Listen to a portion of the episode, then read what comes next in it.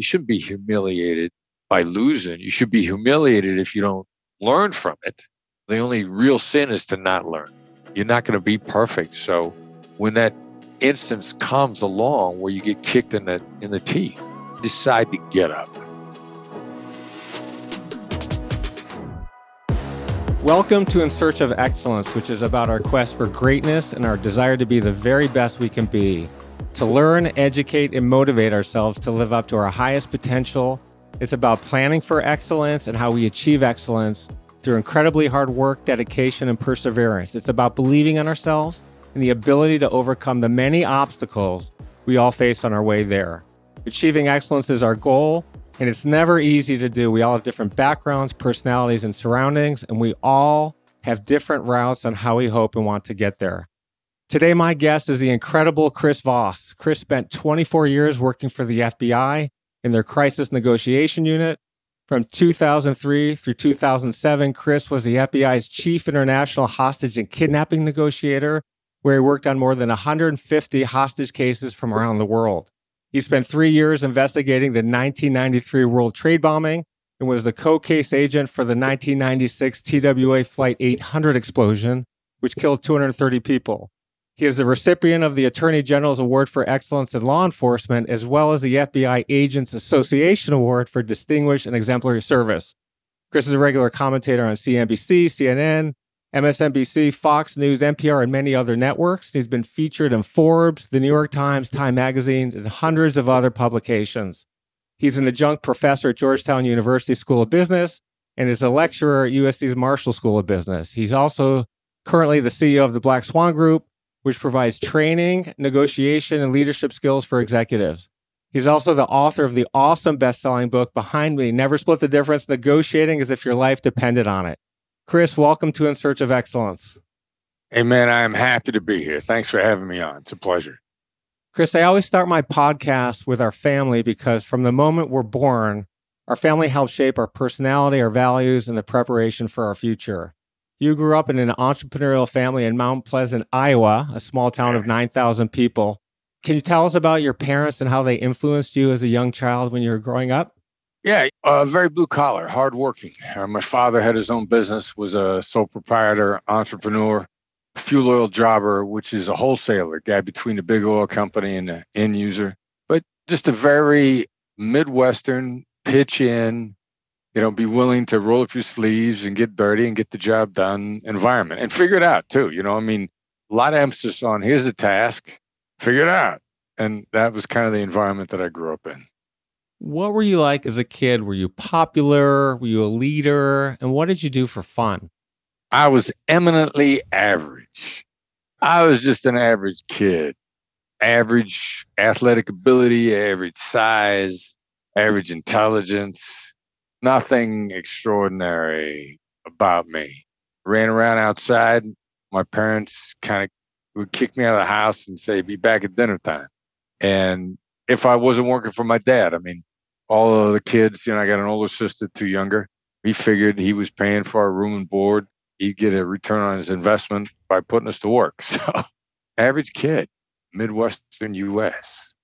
Was there a point early in your life where you said to yourself, I want to be great be the best at whatever I do and be extremely successful when I grow up? I don't know that I ever thought specifically in those terms. I've always thought about getting better, working hard, figuring stuff out, and kind of the relentless pursuit of incremental improvement, you know, to put it in today's terms. I found myself very driven to get better pretty much when I started college, but maybe even more so after I got out because my grades were, you know, I'm basically a B student, B plus in high school, B minus in college.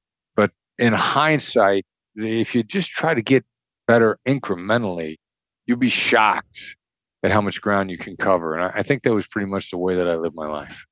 So many successful people that I know have had many negative experience or one or two as a child, which has a profound influence on them in their lives.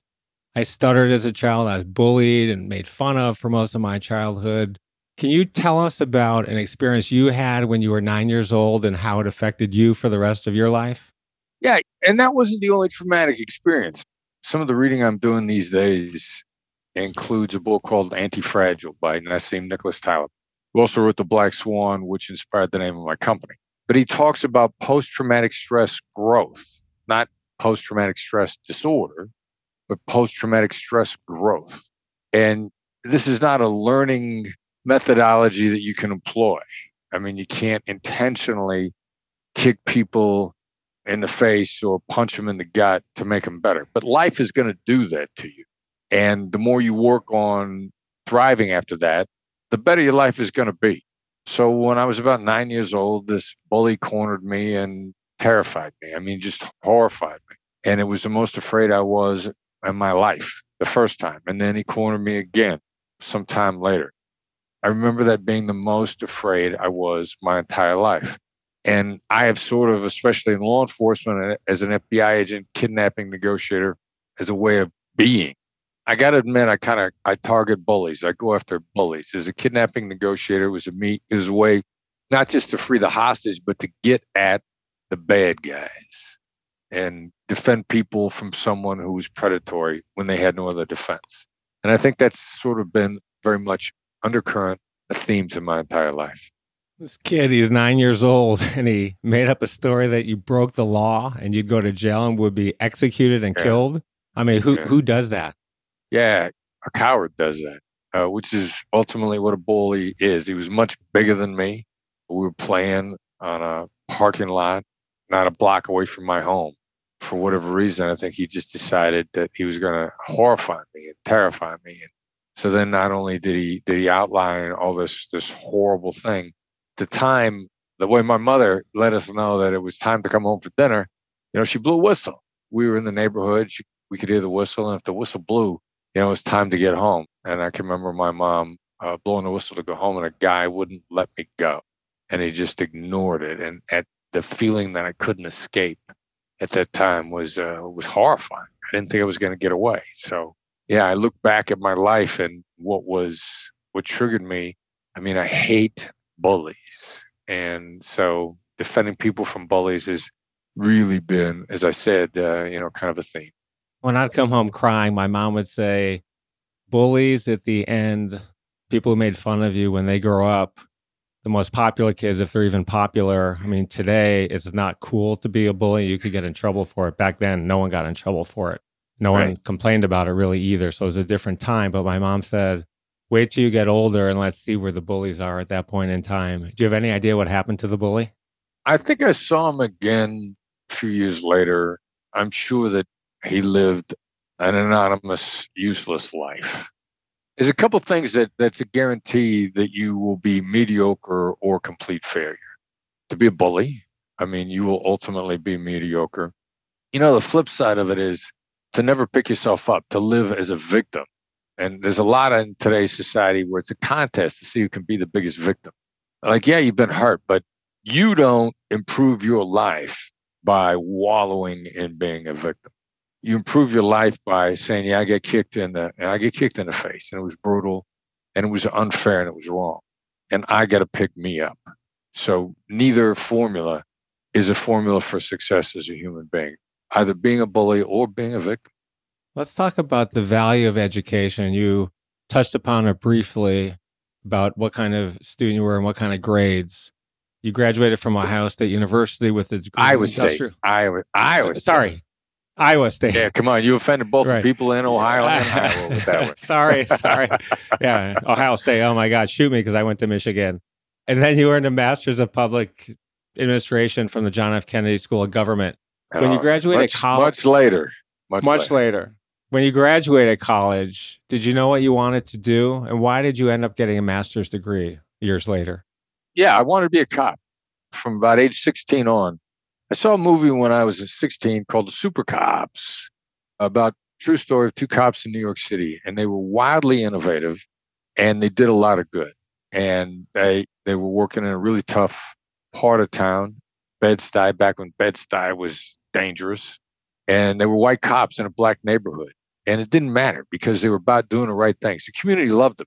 The community didn't care what color they were as long as they were about doing the right thing. And color falls away really fast when core values line up, uh, particularly around doing the right thing. So I was inspired by these guys. The other thing I didn't realize was uh, they were mavericks. They didn't do what they were told. so that's kind of been my formula for my life too.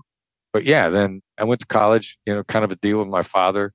He told all his kids, I'll pay for four years of college, period. You can graduate or not in those four years, but the money runs out after four years and then you're on your own. And so then I went to school, planning on being a cop, studied business as a backup, and then went down and joined the Kansas City, Missouri Police Department uh, pretty much as soon as I got out of out of college. You were a street cop there, walking the beat. Can you tell us about that? And can you tell us about the most interesting experience you had on the beat, either a crazy arrest or a time where you felt like you were in a lot of danger or something else you were doing? Yeah, you know, all right. So, and we, you know, we didn't have foot patrol. We drove in one man cars, one man car patrol. Occasionally we'd have two people in a car, but mostly it was by car. I started out in a commercial area, which is a lot of activity on the street.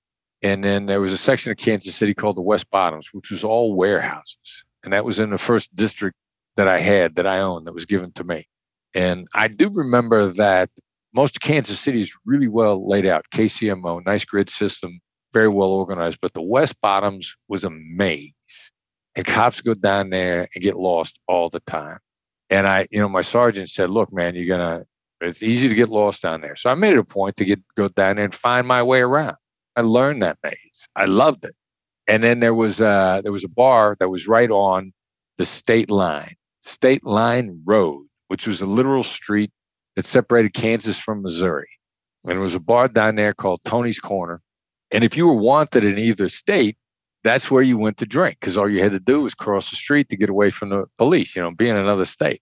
And I loved working down there. I loved the challenge down there. And it was a little bit of shooting fish in a barrel chances are if, if bad guys were down there, they either wanted or thought they were. So it was a high percentage shot to go down there patrol. And then I love the fact that I was one of the few cops that really knew his way around the area. Did you ever have any life or death situations when you were in that job? Yeah, you got to see trouble coming, life or death. If you thought you were going to die, you put it on a sissy officer, which is where I need help now. I don't ever remember asking for an assisting officer. I'd like to see things coming.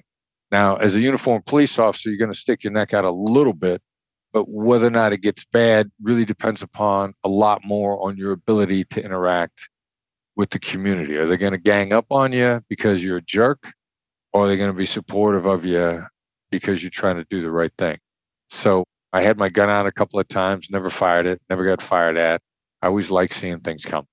Then you're going to switch from being a street cop to being on the Kansas City SWAT team. And then the FBI hired you for their SWAT team in their Pittsburgh right. office where you worked for right. two years. You had some local training, then you went to Quantico, and then you transferred to New York. Can you?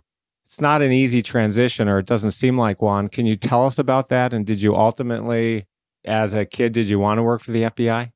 Yeah, the FBI came up just sort of out of the blue my father uh, started to encourage me to go federal law enforcement because he wanted me to excel.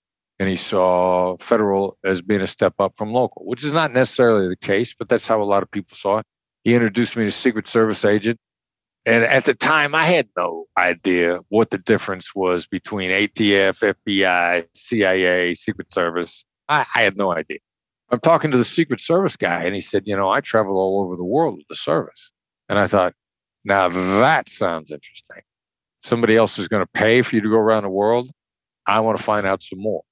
Secret Service wasn't hiring, but the FBI was. You know, it was a big hiring push with a relatively mediocre resume at that point in time, but I scored very high on their tests.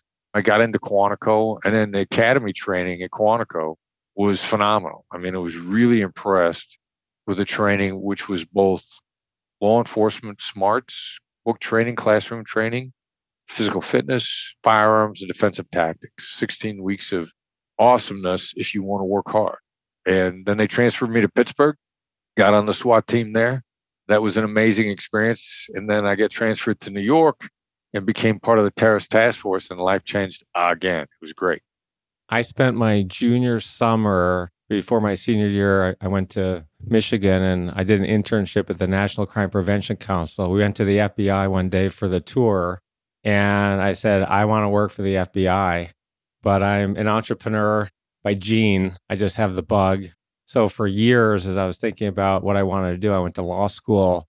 I thought about the FBI, which seemed really cool. I would have loved that. But I also thought I wanted to make a little more money than the FBI agents make. And, but I still have this somewhat fascination with one day going back to law enforcement. The other thing is, I wrote a fiction book years ago, and the FBI was a big part of it. I was on a nonprofit board with Ali Mayorkas. This was after 9 11, three months later, and he set up a tour with me with the SAC in the Chicago office, Jim DeSarno, who gave me full access. I mean, he put a couple of people in charge, they walked me through the whole thing, and I just think it was incredibly fascinating. I mean, it, it said to me again, one day, I don't know if I ever retire, and, and I probably would be too old to work there, but I've, I've always been fascinated with the FBI. You know, and if I could add in, the cool thing yeah. about the Bureau was, which was different than any other federal law enforcement agency, because if you're a Secret Service, you're doing counterfeiting and protection. That's it. DEA, you're working drugs. ATF, guns, bombs, moonshiners. The FBI does everything. So, like, whatever you're into, like if if you're enthusiastic about art history, the FBI works art fraud. So, like, whatever you're into, the bureau's got a spot for you, which was a cool thing about being there. It's very hard to get a job there today. I don't know. They hire me. yeah, it was easier before, right? Yeah. I mean, I hear from some of my mentees in college who want to go into law enforcement, Secret Service, incredibly tough. The FBI, very, very tough. On our path to excellence, we have a number of setbacks and challenges that we need to yeah. Overcome. We we don't give up, we don't quit you get transferred to the FBI's New York office, and then you go into the office of the head of the negotiations team, and she summarily rejects you. At some point, yeah. when we're working our way up, you have a boss or a mentor who gives you incredible advice. Can you tell us what she told you? Yeah, and let me put two caveats on whether or not you should listen to somebody's advice. And they're real close, but there's subtleties to both. Never take advice from somebody you wouldn't trade places with. Don't take direction from somebody who hasn't been where you're going. So she summarily rejected me. I was eminently unqualified. but the real qualification is really persistence and can you take direction? So I said, look, there's got to be something I could do. I, you know, I don't believe in passively accepting things. I've always believed that there's some action that can be taken. I'm not good at inaction unless it's dynamic inaction. but that's almost another topic. But so I said, look, there's got to be something I could do. And she said, there is. Volunteer on a suicide hotline. So I did. I mean, to me at the time, that just seemed like blatantly obvious.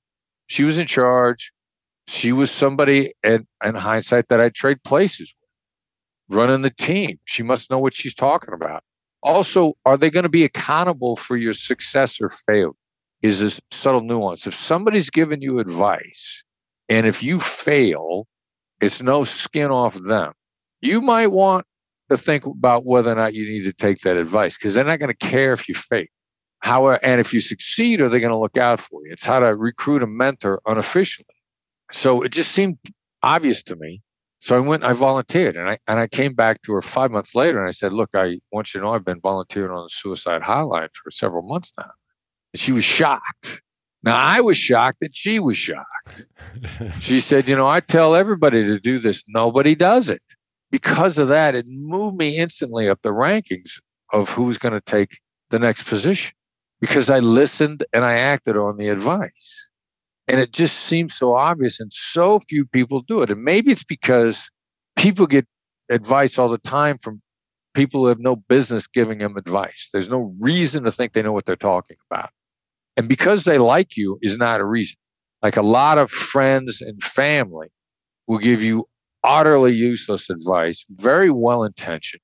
They like you, they love you, they're supportive of you, but they don't know what you're ta- they're talking about. You got to have reason to believe that the person knows what they're talking about. So that's your first experience where you're talking to people.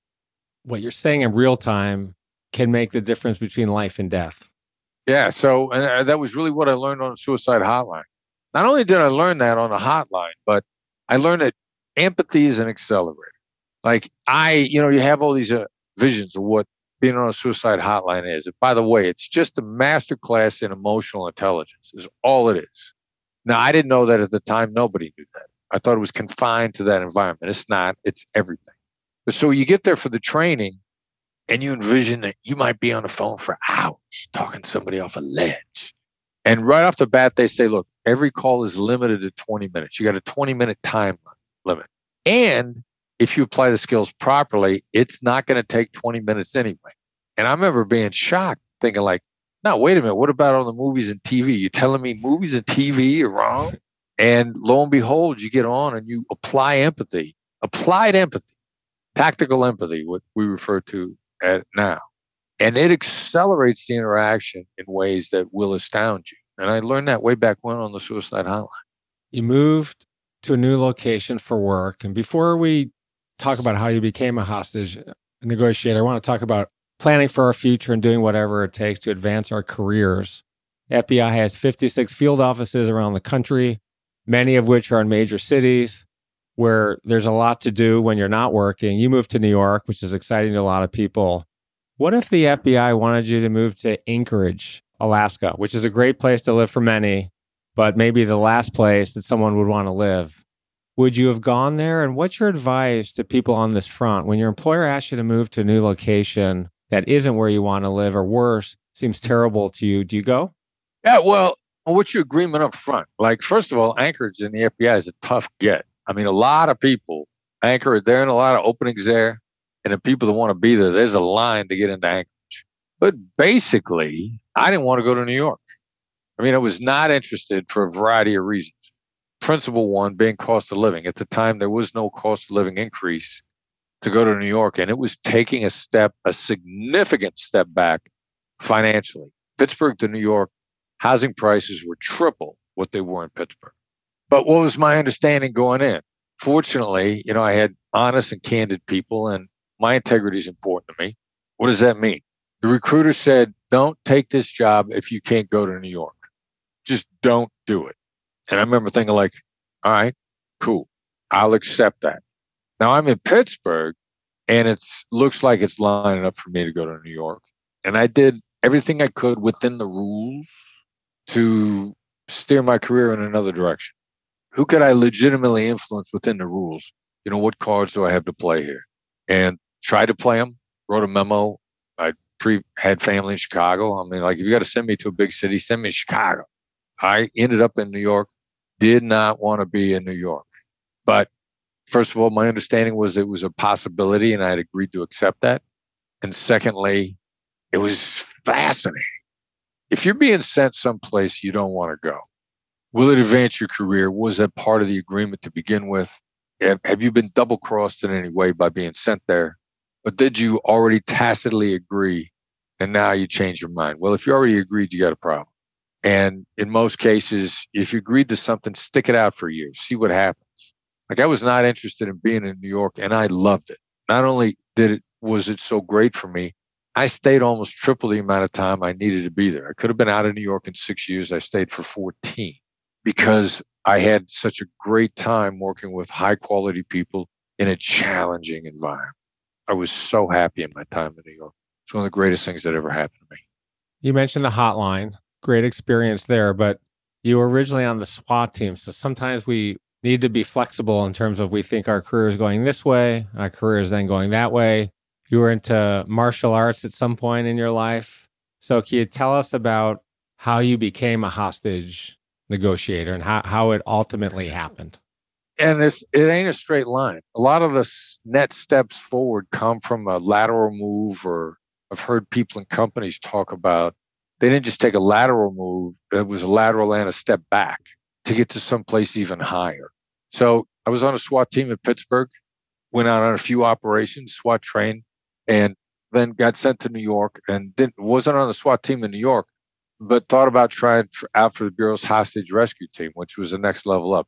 Bureau's version of the Navy SEALs, the HRT, and plenty of former SEALs on that team. And re injured my knee and then had it rebuilt again. And then thought, all right, so I want to stay in crisis response. What else is here other than being on the SWAT team? Because eventually my knee is going to break and not get fixed again. And we had negotiators, and I thought it, like so many things that look easy, it's because the people that make it look easy have worked really hard at it and are still working really hard at it. But that's why I switched over to negotiations. And then when I got into it, for me, for the way I'm wired, it was far more satisfying than SWAT ever was. So it was a circuitous route, which were was filled with setbacks. I use the analogy sometimes it's not a U turn, it's an S curve. However, you need to look at it. Very rarely are what's perceived as setbacks anything but a, a path to something better. Let's talk about bank robberies for a few minutes. And I want to start with a few stats on this. In 2019, there were 2,060 bank robberies. Banks lost $400 million as a result of them. It's a lot of money, but the, the, the crazy thing is the average robbery is only $4,000. The penalty for bank robberies is 10 to 25 years in prison, which basically means if you rob a bank, you're going to serve 10 years in prison for what amounts to $400 a year. I don't get it, but kind of crazy math. And then it's also crazy, only 60% of bank robbery cases are, are solved. Let's talk about bank robberies with hostages. They're extremely rare, one in 20 years, but the one in 20 was your, your first case. It's 1993, and there's a robbery at the Chase Manhattan branch. It's 7th and Carroll in Brooklyn. You walk us through that and, and what happened? Yeah. And the whole reason why you rob banks is a whole different thing. And I love that you brought that up. I'll bring it up real quickly because I always wondered that myself. Like robbing a bank is a stupid idea. You don't get that much money, and you're going to get your picture taken. I mean, you're going to walk into an environment where they got cameras everywhere. Why do that? I was at uh, a landmark training a couple years ago in in LA. You know, I'm always looking for ways to get better. And there's this kid talking there. You know, kid is in his mid 30s. He went down for bank robbery three times. Like it took him three times to figure out this was a bad idea. But he had in his head that it was thrilling. So it wasn't for the money, it was for the thrill. And what people see in their head, vision drives decision. That's how people do dumb stuff. Human beings on a regular basis do dumb stuff on a regular because of what they see in their head. So this bank robbery you asked me about in Brooklyn. Yeah, the guy saw in his head that he was going to get in and get out before the police showed up. And he saw in his head how they were going to get in, they were going to threaten their way into the vault, they're going to get past the tellers by forcing the tellers to let him come in. And the way he did it, when he came in the bank, he had a gun that looked like a 357. And he put it in one of the female tellers' mouth before the bank was open. He knew the exact timing. Put the barrel in her mouth and pulled the trigger on an empty chamber, which, as expected, would horrify. And you would open a vault if you could. So he's got this all mapped out in his head. Problem is, somebody sees him on the inside. Bank alarm goes out. I'm in a New York office, the FBI. It's 8:30 in the morning. My buddy Charlie walks up, says a bank robbery in Brooklyn with hostages. Let's go. Yeah, the vast majority of bank robbers get out, and it's rare that they get caught inside. So we roll out. It takes us an hour to get there, and it takes us the whole negotiation team another hour to get set up. So two hours after the bank alarm has gone out, we're ringing into the bank, trying to offer them we're cold calling salesmen who are selling jail time. that's what a that's what a hostage negotiator does. He sells jail time. Let's talk about mirroring, labeling, and mastering delivery. Those are three techniques you use to come to a safe resolution there, which you use in every other negotiation, whether it's a criminal case or in business. The first technique is mirroring, the second is labeling, and the third is delivering the right voice and the tone of your voice. And my favorite here is the late night DJ voice. There you go. I've been practicing that in, in advance of the podcast. So let's start with mirroring first. What is it? Well, mirroring is just repeating the last three words of what somebody's just said. Now, our bank robber at the Chase Bank, I didn't know it at the time. I learned it later. He exhibited all the attributes of a great CEO negotiator. So, what is that? A great executive, a great business negotiator has a massive amount of power and influence is going to appear powerless at the table. I learned this much later when I was at Harvard. One of the guys says, Yeah, that's blaming the people that aren't in the room. Like if you're a CEO, you got to say, like, ah, I got a board. My board is crazy. I don't know what they're going to do. I can't agree to this. You know, my board's going to fire me. What this bank robber do? He said, I got to tell you, these other guys that went, they're more dangerous than I am. I'm scared of them. Like, I don't know what they're going to do. You know, I'm talking to you. Well, oh, here comes one now. Let me hang up the phone he was blaming people that weren't there and he was completely in charge. He was totally in control, which is he envisioned outsmarting us. He even I was the second hostage negotiator. The first guy on the phone, he literally said to that negotiator, I'm the calmest one here. And he was. So they put me on a phone a couple hours into this after five hours of stalemate. And I'm going to confront them, but gently. There's nothing wrong with confrontation. It's how you do it. You script it in advance. You use the late night FM DJ voice. You know, not the accusatory voice where your voice says, you know, you're wrong, you're bad, you're you're evil, you're a jerk. You know, your inner voice is going to betray your outer voice. So have a soothing voice. It puts you in a position to tell people the truth. And the truth was at this point in time was we were sure that we had his car and we voice ID'd him. He was concealing from us what his real name was because he figured he would get away. And giving us his real name would be a stupid idea. You know, giving up that closely held piece of information. So I confront him over the van, which catches him off guard. I'm doing it with a late night FM DJ voice. And he starts babbling about how many vans he had. And I'm, he says, we don't, we have more than one van. That didn't make sense to me. So I mirrored. So you got more than one van? Goes, yeah, well, when the police showed up, you chased my driver away. Now, I got no idea what this dude is talking about. None. Which is a great thing about mirror as a skill, just repeating the last couple words that somebody just said. Takes no real brain power, which is why it's a great skill when you're really caught off guard. And it gets the other people, the other person to say stuff they probably shouldn't say. So I said, We we chased your driver away? He says, Yeah. When he saw the police, he cut and run. Now he just gave up his getaway driver with that statement that we had no clue about. None. He threw this guy under the bus while uh, working really hard to avoid saying anything to compromise his position. And the next thing he knows, he's babbling, telling stuff that he should not tell us, which is a great skill about a mirror. Repeating the last three words, not the body language mirror, the tone of voice mirror. You know, all that's nonsense. The hostage negotiator's mirror is just repeating the last couple of words. And the other side, it's shocking how it keeps them talking. And that's exactly what happened in this case. So let's talk about the second technique. What is labeling? And can you talk about the neuroscience here? Yeah, labeling is just, it's meant to be self defining. Label the affect or the dynamic, not the words, but the affect or the dynamic that you hear. You sound angry, you sound upset, you sound frustrated.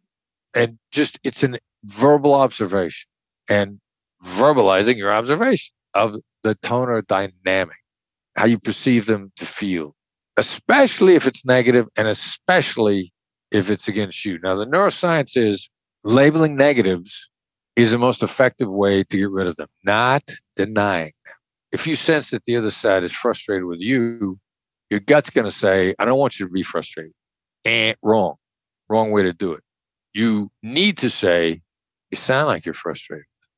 That two millimeter shift is the most effective way to dissipate the negative, diffuse it, defuse it or diffuse it, depending upon which version of that word you want to use. Nothing more effective than simply calling out the elephant in the room, calling out the negative dynamic in the room, especially if it's pointed at you. Not the stuff you have pointed at them, the stuff that's pointed at you. It's shocking. Again, I, I get maybe I like the word. It accelerates your progress instead of delaying and the only way you come to learn it is to try it. It's magic. It's really, really effective. So we've talked about mirroring and labeling. Let's talk about the delivery now. The right voice, the tone of your voice, and the three options here. Well, the delivery is principally hostage negotiators delivery 90% of the time is a downward inflecting, something we call a late night FM DJ. Now, your voice doesn't have to be low or a deep voice to downward inflect we get a lot of questions from women frequently. I don't sound like Morgan Freeman. How do I how do I do late night FM DJ voice? You can do it. You tuck your chin when you talk. That automatically helps you downward inflect. It's a physical amplifier of trying to get the late night FM DJ voice. Sandy Hein, who teaches our women's only stuff, Women's Power Hour. She teaches our negotiation nine, but she also does stuff especially for women in in our programs the Black Swan Group, blackswanltd.com. But and if you're a woman, Sandy, really understands the nuances to help women get better. And she's one who pointed the chin tuck down out to me because I'd always done it. She said, for women, what do you do? And she tuck your chin, you downward inflect. Now that calms the other person down and makes you f- look and feel to the other side as more self assured. The great news anchors have mastered it because they need you to believe in them. So the downward inflection is really great at telegraphing, promoting, displaying confidence without being arrogant. People have faith in you and calm down at the same time. Kind of a double benefit of using. When we think about our future, we're in the workforce or in our personal lives. There are times where we all experience extreme pressure. You're a new employee, you spent three weeks preparing a presentation, senior executives are there you've never met before. You know, it's going to make a big influence in your career at that company. You may kill it, you may bomb it or you're an ER doctor and someone comes in with a gunshot wound, a heart attack, COVID, something else. You may be the best ER doctor in the planet, but you know a fair number of your patients are going to die. Let's talk about the extreme pressure of being a hostage negotiator, which is different than being a doctor because these life threatening situations are much less frequent.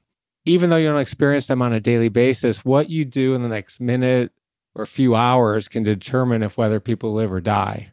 You have a lot of experience. You're armed with all these techniques. But is your heart pounding inside your chest when someone's life is on the line and a bad guy has a gun pointed at someone's head or has explosives and is threatening to detonate a bomb? Well, it is if you haven't prepared. You don't rise to the occasion, you fall to your highest level of preparation. Now, suicide hotline time was great preparation. And then I understood preparation and the process. And then you lean into the process and also realize two things. There's never a guarantee of success. With the best process, it's the best chance of success. Like some stuff is just never going to work out. So when you realize you've got the best chance of success, then you're beginning to have faith in a process and you relieve the pressure of having to be perfect because nothing is perfect.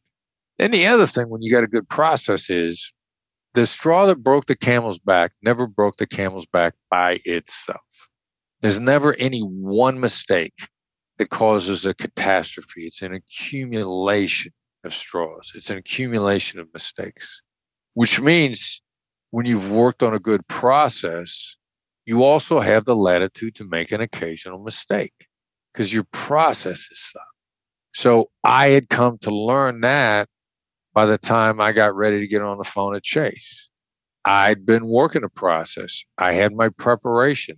I knew that the late night FM DJ voice, which I'd practiced in small stakes interactions, was probably going to carry the day. And it was going to give me all the latitude I needed to make mistakes. Because when I was on the phone with the bank robber, they did surrender to me personally. He agreed to meet me outside the bank. I can remember one point in time he got mad at me. He was like, hey, look, don't try and school me. And I got latitude. This guy can get mad at me. That was a straw. But my accumulation of straws at that point in time wasn't an issue. So I didn't get rattled by making a single mistake. And throughout the duration of that, the negotiator that followed me on the, on the phone, Dominic Misino, Dominic was a star. The bank robber almost went ballistic on him several hours later into the siege because they were trying to put a mic in a bank and they tried to saw through the wall and a, uh, the position the spot that they picked on the wall to cut through was right next to where this guy was standing. And he starts screaming at dominic over the phone. And that's probably multiple strokes. But dominic was a calm guy and he didn't get rattled. And he knew that as long as he as long as he didn't get rattled situation probably wasn't going to get out of control. So as a hostage negotiator, what you really learn is you got latitude if you got a good process, and there's no guarantee of success. Let's talk about success rate in baseball. You bat 300, you're in the Hall of Fame. Clearly, in the FBI in a hostage negotiation, if you're batting 300, you're you're not doing very well, and you're probably right. three and done at that point. No one bats a thousand, like you said, but what is the success rate? And have you had people die on your watch? And and let's yeah. also transition into the Jill Carroll case. And can you tell us about that case? Yeah, well, success rate's about 93%, which means 7% of the time it's going to go bad. And whether it's domestic or whether international kidnapping, it was my gut instinct that any hostage negotiator, once there were kidnappings that were climbing north of double digits, something was getting ready to go bad. I mean, just just the nature of things. And then my real test was if you hit the iceberg, if you were the Titanic and the whole thing sunk, how'd you bounce back? And I look for the negotiators that bounce back after somebody getting killed. And I would specifically recruit them and tell them that I was recruiting them because they were in a siege where somebody died and they didn't quit. They hung in there instead of giving up. Those were the people that I was after. So yeah, it is going to go bad. And and I had uh, the first time that somebody ever got killed on a case that I had my hands in directly was a Burnham Sobero case in the Philippines. My second time through the Philippines. I, it's I talk about in the book, Never Split the Difference. And when that train wreck was finally over and two out of three of the Americans were dead, we reviewed everything we did and we decided that we did everything we could. And I'm like, all right, so then that means we have to learn. The quote the great Irish philosopher Conor McGregor, right? I win or I learn. And so yeah, you shouldn't be humiliated by losing. You should be humiliated if you don't learn from it. The only real sin is to not learn. But I said we got to learn. We got to we got to get better. And if we did everything we know how to do, that means that we don't know enough, and we got to go outside. That's when I went to Harvard, started to collaborate with them. But you know, you win or you learn, and you're not going to be perfect. So when that instance comes along where you get kicked in the right in the in the teeth, you could curl up and die, or you could curl up but then decide to get up. And the people that decide to get up are the people that I like to be around. So the Jill Carroll case comes around. You have Al Qaeda, three people standing over her with looks like AK 47s, yeah. one behind her. You get called, and what happens in that case? Well, we read that as a high threat. The visual data that we got back looked like they were orchestrating an execution, which was their history up to that point in time. And so, what do we do? We tell the truth. They tried to pretend like they were negotiating and we called them out globally. Two things. It, it didn't look like a good faith negotiation. They wanted to convince the world they negotiated, which then was further justification for killing a hostage because we didn't negotiate in good faith. And we said, you, you guys aren't negotiating. Not only that, the thing I think that really got them was we called them out for breaking their own rules. And the rules that they broke when they displayed her was they displayed her with her hair uncovered. Now they had complete control of how she was depicted in that video. So they chose not to cover her hair, which means they chose to be disrespectful to a woman. And that's exactly what we pointed out. Not accusatory way, but officially and unofficially, and through a lot of third party intermediaries, we said, you guys disrespected her. You allowed her, you caused her to be videotaped and displayed to the world with her hair uncovered. So, and then it was dead silence from the other side. We didn't call them out on our rules. We called them out on their rules. You know, I got a uh, colleague of mine used to like to say, I can live by your rules, can you? So we called them out on their rules. Dead silence from the other side, trying to decide what to do. We put her father in the media, carefully orchestrated statements. Next time they put her on video, there are no executioners standing around her. She's in there by herself and her hair is covered. You know, the secret to gaining the upper hand in a negotiation is give the other side the illusion of control. We told them they were in control because they were, they screwed it up. And ultimately, one of the very few kidnappings that I no ransom, to my knowledge, was paid or even implied. About 88 days after they snatched her off the street she suddenly appeared back on the street in pretty much the same location she was kidnapped from. Amazing story. Let's talk about the value of saying no. This one, counterintuitive to most people. Last week, I had lunch with one of my best friends. He's the founder of two billion dollar companies. He runs a very successful venture capital firm. He's one of the nicest guys that you'll meet in your life. So we're sitting there at lunch, talking about how hard we work, including very late nights after we have dinner with our families and put our kids to bed shows me his calendar that day. There's 10 back to back Zoom meetings. There's five in the morning and five in the afternoon. The only break is our lunch. And I show him my calendar. He says, Does yours look like that? And and I only had eight. I, I look like, you know, I'm I'm not quite at 10. We're we're talking because he's such a nice guy and people always want meetings for him. These aren't random people, by the way. These are people or referrals from friends or business people. And he says to me, I have to start saying no to people. I don't want to piss anybody off, but I just can't be doing this anymore. And I'm sitting there and I nod my head and say, I have the same problem. It's really hard. So here's the question Do we need to take meetings when somebody says, Do you have a few minutes to talk? Never. No. First of all, if somebody wants to talk in terms of meetings or they got a proposition, they can probably put it in an email. Like even even now, take a meeting with an agenda. Know why you're taking the meeting. Know why you're trying to get stuff done. And a lot of people say, you know, let's talk. And my response is, what do you want to talk about? Well, we got an opportunity. I'm like, all right, so lay the opportunity out. Let me get a, an assessment of whether or not you know what you're talking about. They don't like so it, by the way. They don't like it when you send an email like that. I can can tell you now they think it's insulting. Cool. I got no problem with that because uh, we got an axis that we work off of now, which is we don't do business with people that are, and this is a Joe Polish Genius Network phrase, half hard, annoying, lame, and frustrating. Because execution is bad, implementation is bad. Like this is just going to go down bad. Now, it doesn't mean they're bad people. It just means they're a bad pick for us. So if I ask you to lay your stuff out in an email and you get mad, we're bad fit. I don't need to go any farther. Now, you might not want to lay it out in an email because you don't have a clear picture of what you're doing, which also means you're we're a bad fit. Or you might just have a great idea and not realize it, but you want me to do all the work, which is why you don't want to put it into an email, which also means we're a bad fit. If you have a game plan, which is more important than an idea, lay the game plan out. And if it looks like something we can execute, then we'll continue. If it doesn't, I could say no right away and you can move on to somebody who's a better fit. So if I want you to lay something out in an email and you don't want to lay it out in an email, you get offended. That ain't my problem. It's your problem. This is a bad fit. And we are not into bad fit these days. So if we take a meeting and every now and then I break this rule and I always get punished for it and it ends up being a waste of my time, everybody's most precious commodity is time. So protect your time and it will accelerate your success.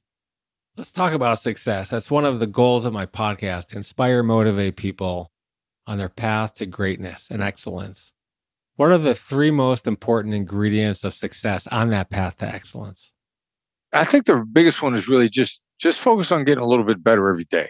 You'll be f- surprised at how quickly you get, uh, how far you get quickly by getting a tiny little bit every day. Plus, you know, the other fringe benefit, if you have a day you didn't get better, you don't feel this great sense of loss, like, oh my God, I'm never going to recover that. Feeling of loss is probably impacts us more than anything else. So focusing on getting just a little bit better each day. Also, uh, success. You want to go fast, go alone. You want to go far, go as a team. Be a better team player versus a team leader. That's been a real struggle for me because I always led. Diva, you guys support me.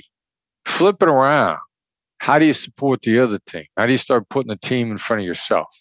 That also seems counterintuitive. And again, you'll be surprised at how far you get in six months if you go as a team. You want to go far, go as a team. And then third is probably hear people out. I mean, people are dying to have their say. You'll also accelerate all your relationships and all your outcomes by hearing people out rather than giving direction, which is you want them to listen to you. So hear people out to really strengthen your relationships, strengthen your team, learn and work better, more cohesively. My motto is anything is possible. I give talks about this at colleges and business schools, and it's one of the goals of this podcast to motivate people to believe in themselves, to achieve um, excellence in their life, in all facets of their life. Tell us about black swans, and let's go back to the 16th century in Australia. Yeah, well, you know, the name of the company, the Black Swan Group, our negotiation approach, the Black Swan method. So, Black Swan, again, Taleb's book from 2007, The Impact of the Highly Improbable. And where did that really come from? In 16th century Europe, people thought that there were only white swans. There could never be a black swan. And then lo and behold, black swans were discovered in Australia. What are the tiny little things that'll massively change everything? Can you look for them? Should you look for You know, that's the whole point. And what do you do? What are the tiny little things that you could do that will massively change the outcome? One of those things is instead of denying negatives, label. The other side thinks you're being disrespectful. And you want to say, I don't want it to seem like I'm disrespectful. Tiny little shift that'll make all the difference in the world. I'm sure I seem disrespectful. Calling it out versus denying it. That's what really the idea of black swans are. And they're everywhere. There's always little things that don't take a lot of effort to do that will make a massive amount of difference. Before we finish today, I want to play a game that I do in all my podcasts where I ask you a few questions. I start the sentence and you finish it. Ready to play? And what uh, do I get a prize here? What's the prize? It, sound, it sounds like I, sh- you know, I should get a prize. Geez, I'm going to send you a copy of my coffee table beach drone photography book called Bliss, which since it was released on um, Amazon in June, it's been the number one bestseller in four different photography categories. I'm going to be sending. Congratulations! Thank you. I'll be sending you. I would book. dig that. Okay, yeah. copy right behind me, right there. When yeah, I started, very cool. Thank you. When I started my career, I wish I had known to be just a little nicer. That doesn't mean be more of a pushover. Just take a couple of miles an hour off the fastball. Just be a little gentler in how you deliver information. That's something I wish I had learned as well. And it's something I've been working on in my career throughout the years.